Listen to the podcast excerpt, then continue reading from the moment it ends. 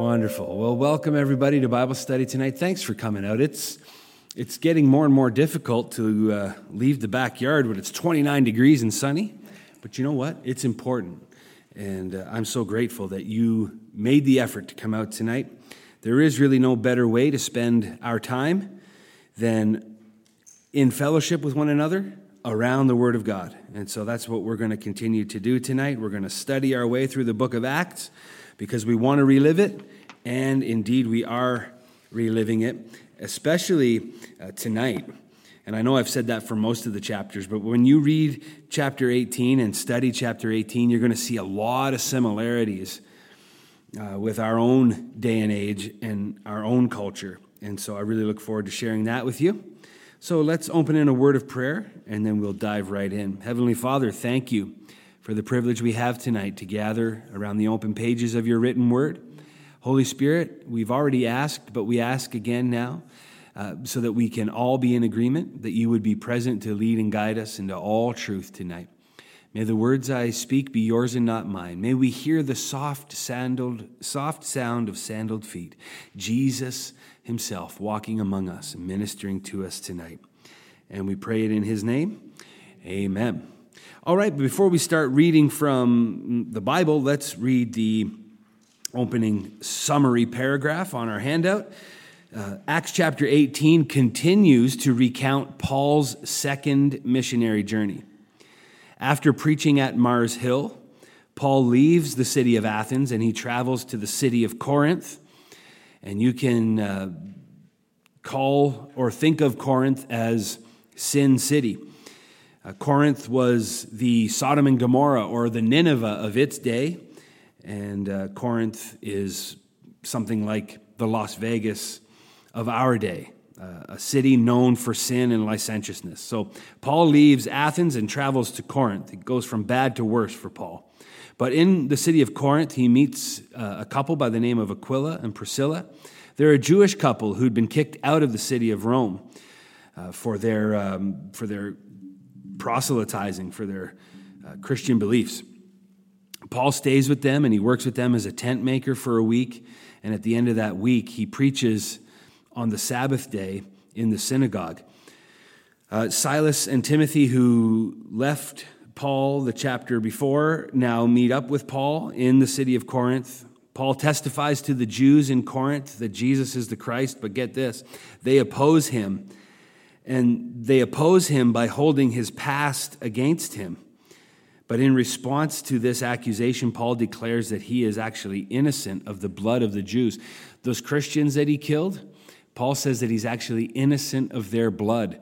That's how magnificent and full the restoration of Jesus is. That all our past sins and all of our mistakes, as bad as Saul of Tarsus's mistakes were, Paul says that now, because he is a new creation, he's actually innocent.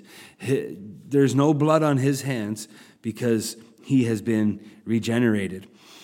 Um, after that, Paul turns his attention to the Gentiles.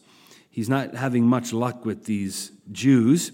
And of course, he's the apostle to the Gentiles, and we're seeing here now in Acts 17 and 18 that he's getting more and more um, influence and a, an opportunity to preach to Gentiles.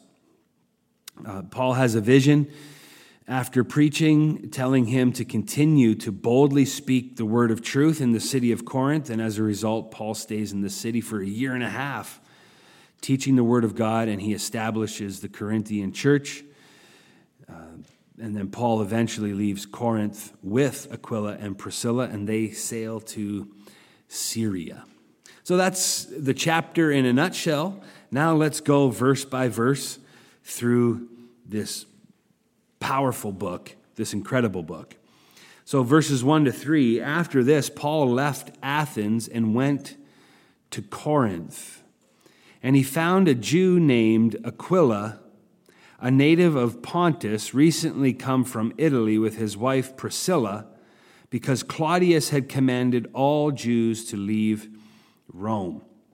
Now, one thing I'll point out um, Dr. Luke goes back to talking about Paul and his um, his acts. Uh, a few chapters earlier, uh, Dr. Luke, the author of the book, was saying things like, We did this, and we went here, and we went there, because Dr. Luke was actually with Paul in some of those chapters, and now Paul has gone on and left his uh, esteemed physician behind. And so now Paul is uh, on his way, and Luke is probably back practicing medicine.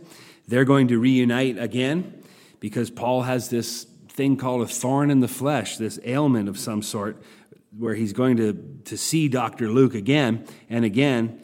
And in fact, uh, Luke will visit Paul in prison as well. But I digress. Just wanted to point that out that he's now talking uh, about Paul.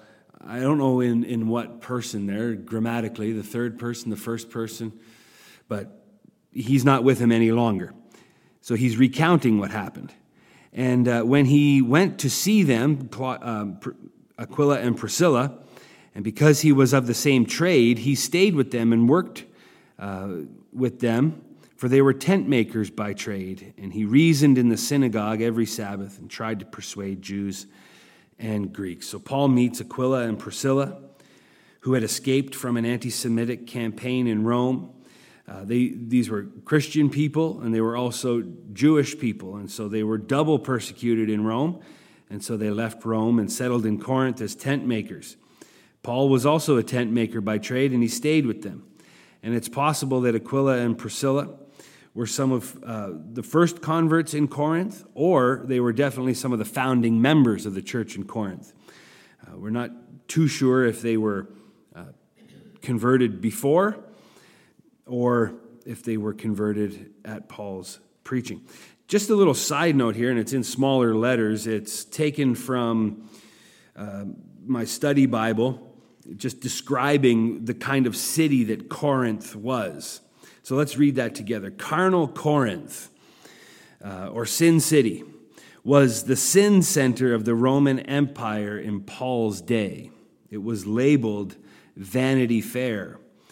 Its location was about 40 miles west of Athens, which was known as the religious center of the Roman Empire. So Paul preaches in the religious center of the Roman Empire, and then he travels to the sin center of the empire. That's why I said it goes from bad to worse for Paul in his preaching and ministry.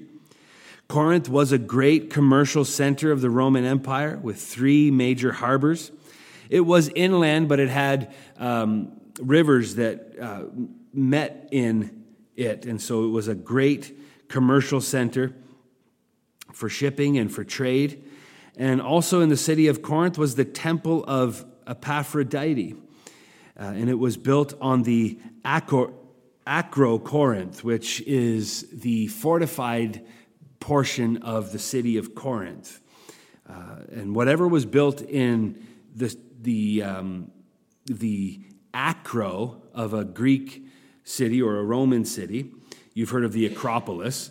Whatever was built in that section of the city was its most important and protected uh, buildings and things of that nature. And so this, this temple to Aphrodite was built in this protected area. So the worship of Aphrodite, or you may also, uh, or she also goes by the name Ishtar, um, was built there, and it was attended by a thousand priestesses who were priestesses of vice. Actually, they were nothing more than prostitutes um, in this temple. So it was basically a big brothel, uh, and it was in the center of the city. So prostitution was at the core of the Corinthian economy. And a lot of these prostitutes actually got saved. Paul addresses all of that in uh, 1 Corinthians. That's why he's talking a lot about head coverings in uh, the book of Corinthians because these prostitutes who had shaved heads were coming in, and the people in the church were wondering if they were still prostituting. So Paul said, Cover your head and, um, you know, leave that old life behind, grow your hair out, and, and leave that life of prostitution behind. You're, you're a new creation now. Uh, one other thing, or a couple other things. The city of Corinth was given over to licentiousness and pleasure. Uh, the the Isthmian Games were also conducted there. Now we know about the Olympic Games, but there was four different types of competition in the uh, Roman world, and uh, one of those competitions, the Isthmian Games, they were held in the city of Corinth, and uh, they were uh, very prominent. And in fact, when Paul uses the analogy of fighting the good fight and running the race, and nobody trains to run a race, uh, but that they, they run with everything they have. Uh, he's using some of that imagery that he would have seen here in the city of Corinth to, to make those truth claims. And then finally, against this corrupt background, Paul was preaching the gospel in Corinth. Not only did he preach the gospel, but he founded the church in Corinth, and he wrote two epistles to the church in that city. I always call the Corinthian church the messed up church, and you can now see why. I mean, uh, it was a very carnal city, a very difficult city in which to be a Christian, I can imagine, uh, with all that temptation, with all that licentiousness and vice all around you. In fact, I'm reminded of some of the scenes that I've both read and seen in the book Pilgrim's Progress and in a, vid- in a movie depicting it uh, where it's just pleasure all around, and and uh, uh, Pilgrim and his and his companion are having to pass through Vanity Fair to get to the celestial city, and so many other Christians that walked through Vanity Fair were tempted and led away from their journey to the celestial city. Uh, but they were not. They, they made their way through. One had to give his life to get through. Uh, but if you haven't read that book or seen that movie, I highly recommend it. Uh, and there's some correlation there between the, the city of Vanity Fair and Pilgrim's Progress and the city of Corinth. Just the sin center of the Roman Empire. And so that's where Paul's now making tents and selling them, and he's preaching the gospel and, and planting churches. Verse 4, I think we already read verse 4. Let's go to verse 5. When Silas and Timothy arrived from Macedonia, Paul was occupied with the word, testifying to the Jews that the Christ, the Messiah, was Jesus. And when they opposed and reviled him, he shook out his garments and said to them, Your blood be upon your heads, for I am innocent. From now on, I will go to the Gentiles. So they didn't believe him. And uh, they accused him, they opposed him, they reviled him. That word reviled means um, to, uh, to accuse and to falsely accuse and to slander and to speak hateful things against. So not only did they oppose his message, but they opposed him and they reviled him. Uh, it's believed that they held his past against him. They said, Weren't you that guy that was killing Christians? uh, killing people who said that uh, the Messiah was Jesus Christ. Now you're here preaching him to us. Um, what right do you have to say anything to us? And so Paul uh, shakes out his garments and he says to them, Listen, I'm innocent of their blood and your blood. Let it be on your own heads uh, because I am, I am innocent. I've preached to you, and now you must do with it what you will. And he says, From now on, I will go to the Gentiles. So, just a reminder his practice leading up to this was to go into a city, find the synagogue, preach in the synagogue, and use that as a springboard to get into the marketplace. And now he's going to leave that uh, habit behind and he's just going to go straight to the Gentiles from here on out. Verse 7 And he left there and went to the house of a man named Titius Justus, a worshiper of God. His house was next door to the synagogue. Crispus, the ruler of the synagogue, believed in the Lord, and together with his entire household. And many of the Corinthians, hearing Paul, believed and were baptized. Pretty amazing. Paul has got a pretty effective preaching ministry going on here in Sin City, the city of Corinth. It says that many of the Corinthians, upon hearing his word, believed and were baptized. And the Lord said to Paul one night in a vision, Don't be afraid. But go on speaking and do not be silent, for I am with you. And no one will attack you to harm you, for I have many in this city who are my people. And he stayed a year and six months, teaching the word of God among them. Let's stop here for a moment and just talk about something that's going on uh, in, the, in the news today or over the last couple of days. I, I forget his first name now because I'm not a Jays fan, but you may have heard the news about the Blue Jays pitcher whose last name is Bass, who, uh, what's his name? Anthony Bass. He, he spoke out against uh, Bud Light and Target and saying that Christians should not endorse corporations that are very obviously promoting uh, the rainbow agenda and a demonic agenda in the case of Target, if you've seen some of the clothes that they've that they've put out in their uh, spring collection, summer collection for children, is just awful. Uh, what was the one T-shirt that was? Satan respects pronouns. A T-shirt for children sold at Target. Um, and so he, he was just very outspoken, actually very well spoken. I saw the Instagram story.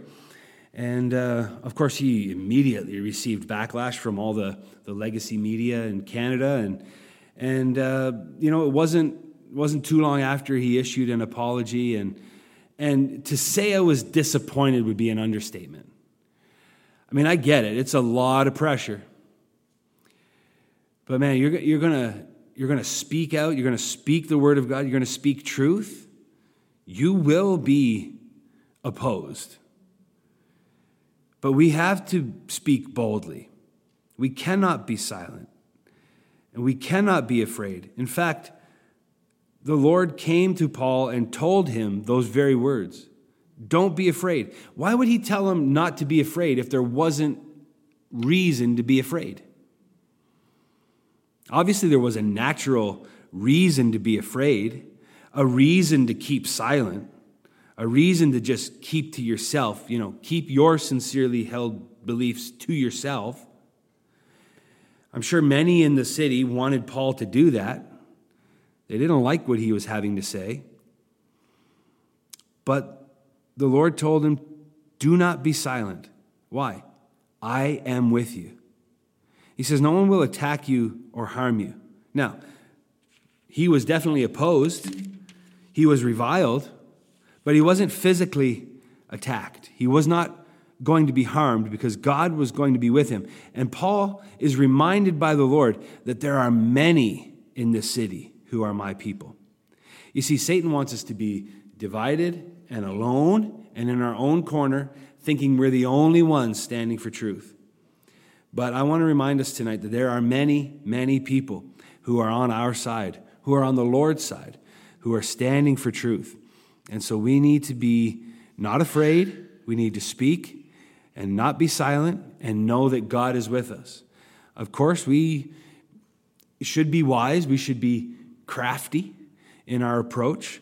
Uh, there are some things that are just going to get us in trouble, but um, that's okay. Uh, sometimes we just need to, to wait for trouble to find us before we speak it, right? Instead of going out looking for it. But if the opportunity arises, we need to speak boldly, just as Paul did. Uh, and so he stayed there. He stayed for a year and six months, teaching the word of God among them. That's a long time to stay in one place, one of the longest places he stayed. And so he stayed there for a long time, making tents and preaching the word of God. Verse 12 uh, But when Gallio was proconsul of Achaia, the Jews made a united attack on Paul and brought him before the tribunal, saying, This man is persuading people to worship God contrary to the law. Okay, so re- remember, God said they're not going to attack you. And then in the next verse, Paul's getting attacked. Well, remember, there's a year and six months in between. And uh, Paul's going to have to pick up and leave. The Lord's moving him on. And so during his time of ministry in Corinth, he wasn't attacked or harmed. But now, this attack against him is going to be the thing that brings him out of the city and brings him back to Antioch. So it's not a contradiction. God didn't lie. There was a year and six months in between his promise that he wouldn't be attacked or harmed and this united attack on Paul by Gallio. So they brought him to a tribunal and they said, This man is persuading people to worship God contrary to the law. What law? The law of Rome. The only God to be worshiped in Rome was Caesar. The national religion of, the empire at this time was the Caesar cult. There is no God but Caesar. There is um, no king but Caesar.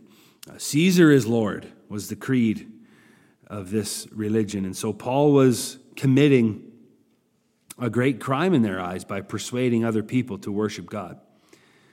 Uh, but when Paul was about to open his mouth, Gallio said to the Jews, If it were a matter of wrongdoing or vicious crime, O Jews, I would have a reason to accept your complaint. But since it is a matter of questions about words and names and your own law, uh, see to it yourselves. I refuse to be a judge on these things. Isn't that an amazing turn of events here? These Jews bring Paul up on charges, and they bring him before this uh, proconsul, and the proconsul says, Listen, he hasn't committed any vicious crime. We're talking about words and names here. You deal with it. He says, I refuse to be a judge over such arbitrary things. Verse 16, and he drove them from the tribunal. And so they all seized Sosthenes, the ruler of the synagogue, and they beat Paul in front of the tribunal, but Gallio paid no attention to any of this. So it was Paul's own people a year and a half later that turned on him. They had opposed him before, they had reviled him before, and they waited for a year and a half because the Lord made a promise that he wouldn't be harmed, that he wouldn't be attacked. And so they were held back until it was time for Paul to move on. And with a great beating, he moved on. Uh, what does the note say there? Oh, yeah. Paul begins his public ministry in the synagogue. Silas and Timothy join him. Many believe including Crispus, yeah, 18 months. He ministers the word. Oh, an insurrection is made against Paul. Uh, but Gallio here is not careless. He just refuses to handle a case that has to do with religious liberty. You see, we're about uh, 20 years now or so after the day of Pentecost. And so this this movement, this um, following of Jesus, this has kind of spread like a contagion all over the empire. It's not just localized in one place, not just down in Jerusalem, but it went to all Judea and Samaria, and now it's going to the ends of the earth. And word is traveling fast around the empire about these followers of Christ.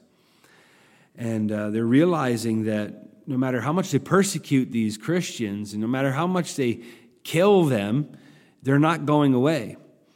And so now we're starting to see the tide shift a little bit, just a little bit. And some of the, uh, some of the political leaders in the empire are refusing to get involved in things that have to do with religious liberty. And, and we see that here in this passage. And of course, as I said, a lot of what we're reading here in chapter 18 is going on in our own time and in our own day and age and culture, where some people are starting to realize, starting to wake up and, and, and see um,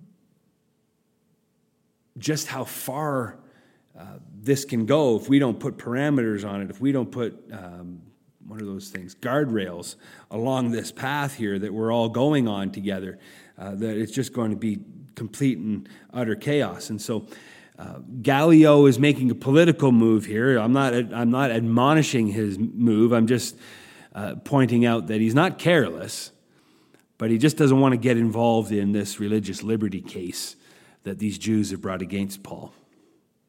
Let's read a few more verses and we'll make a few more comments along the way. Verse 18 After this, Paul stayed many days longer and then took leave of his uh, sorry, took leave of the brothers and set sail for Syria, and with him Priscilla and Aquila. So Paul didn't leave right away. He probably had to nurse his wounds. And so he stuck around for a while till he healed up. He was probably ministered to by Priscilla and Aquila, a godly couple. And they left and went with him. They continued on with him. They set sail for Syria. Man, some of these names, I should have uh, taken some more time to really get my tongue around them. Uh, I'm going to take a guess here and say Centre, Centrea. At Centrea, uh, Paul had cut his hair, for he was under a vow. And then they came to Ephesus, and he left them there. And uh, he himself went into the synagogue and reasoned with the Jews. And when they asked him to stay for a longer period of time, he declined.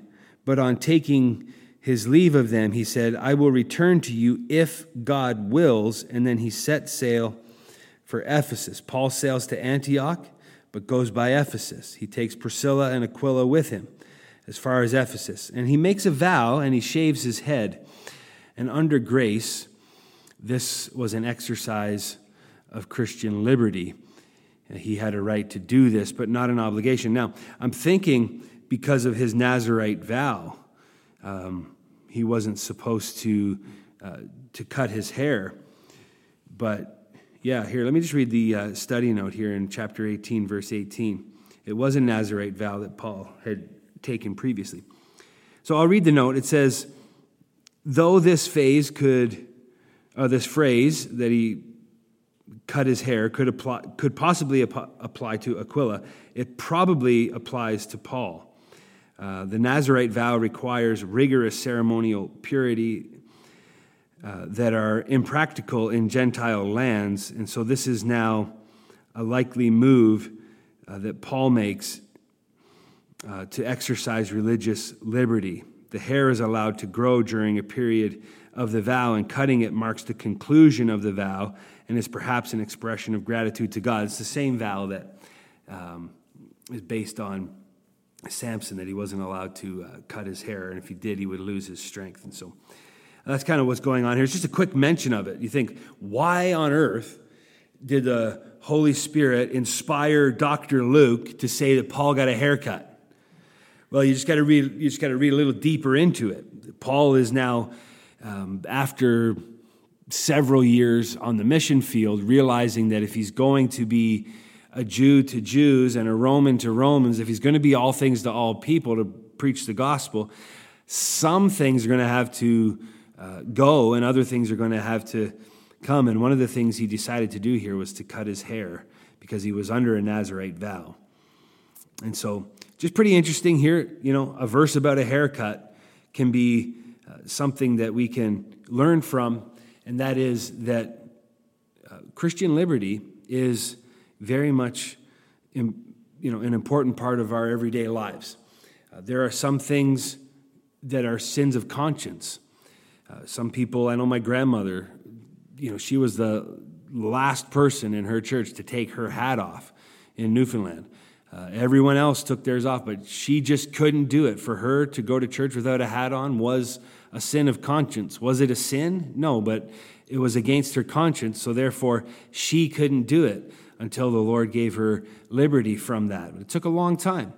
And so that's kind of what we're seeing here in this mention of Paul cutting his hair. There are just certain things that, as, as followers of Christ, if, if it's against our conscience, then we ought not do it. If it causes somebody else to stumble, then we um, should not do it. Uh, but also, we need to understand that there is freedom in Christ. We're not bound by a bunch of rules here. We're bound by the Spirit of God that leads and guides us into truth and to live a life that glorifies God. Okay, uh, let's continue on, and then we'll see if there's any questions or comments at the end.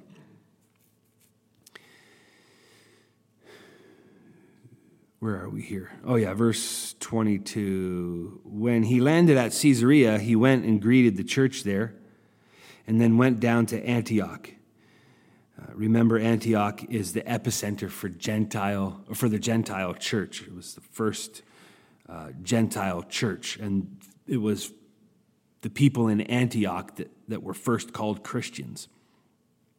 Verse 23 After spending some time there, he departed and went from one place to the next through the region of Galatia and Phrygia, and he strengthened all the disciples. So Paul is concluding his missionary journey here. He goes back to where he started, he goes back to Antioch. He spends some time there. He reports back, I'm sure, what he went through.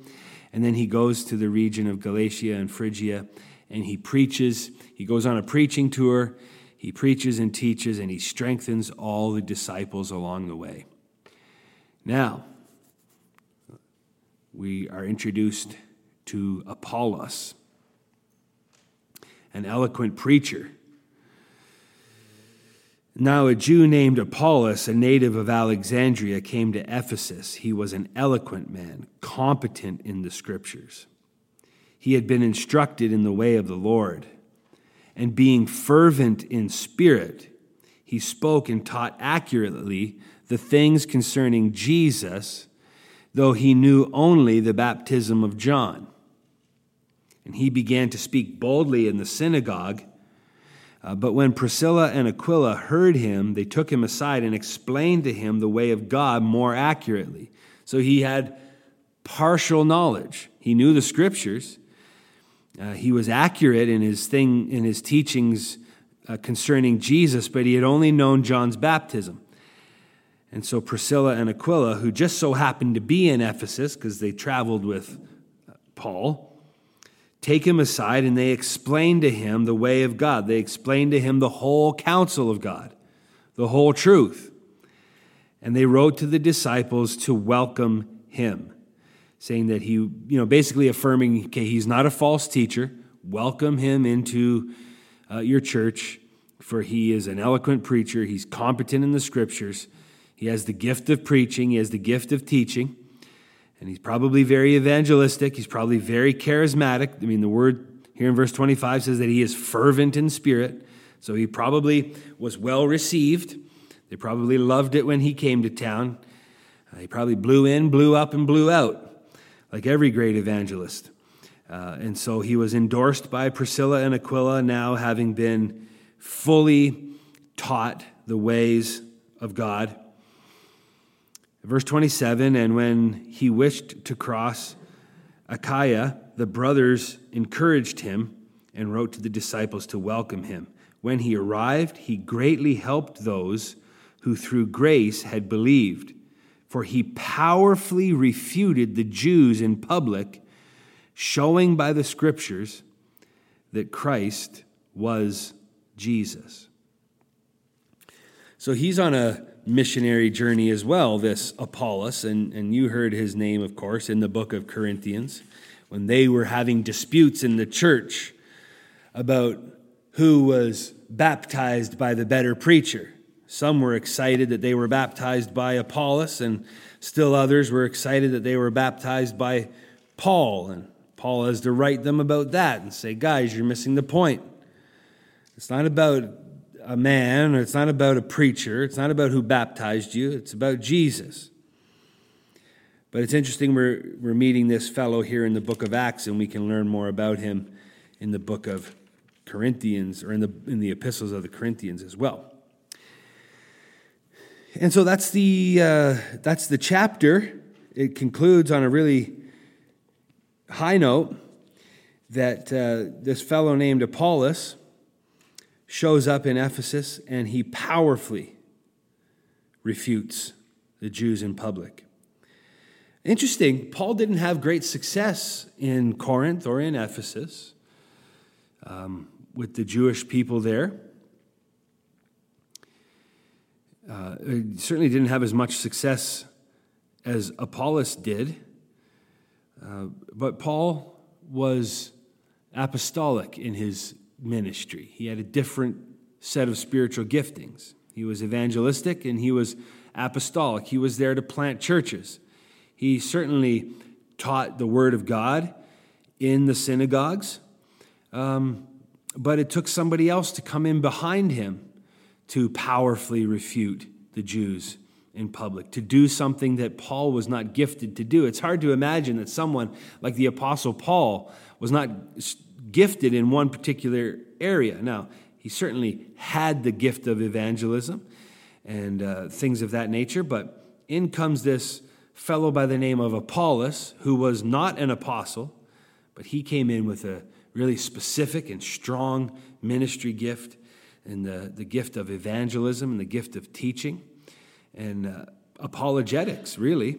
And he powerfully refutes these Jews, showing them by the scriptures that the, that the Christ was, in fact, Jesus. And so, one thing I've tried to point out along the way is the gifts of the Spirit being in operation. And of course, we've seen that. We've seen that all along the way. And now we're seeing it in people outside of the 12 apostles that we're so familiar with, or the, I guess, the 13, including Paul. And uh, as we heard on Sunday morning, at the end of the book of Romans, I mean, there's a big list of prominent people in the church who are using their gifts of the Spirit, particularly apostolic gifts and evangelistic gifts and things of that nature. And so here we see the gifts of the Spirit in operation. And as I've said many times, we're studying this book because we want to relive it. And one of the things we want to relive is not just confronting the spirit of the age and boldly preaching truth, but we also want to operate in the gifts of the Spirit and to give opportunity in our church and uh, in our ministry for people to use their gifts and to grow in their gifts, to practice them, to get better at them. And uh, that's what we see happening in the early church. It's not the Apostle Paul show, it's not the Peter show, it's not the Philip show, uh, but it's the Holy Spirit. And the Holy Spirit is doing his job to bring the gospel to the ends of the earth through willing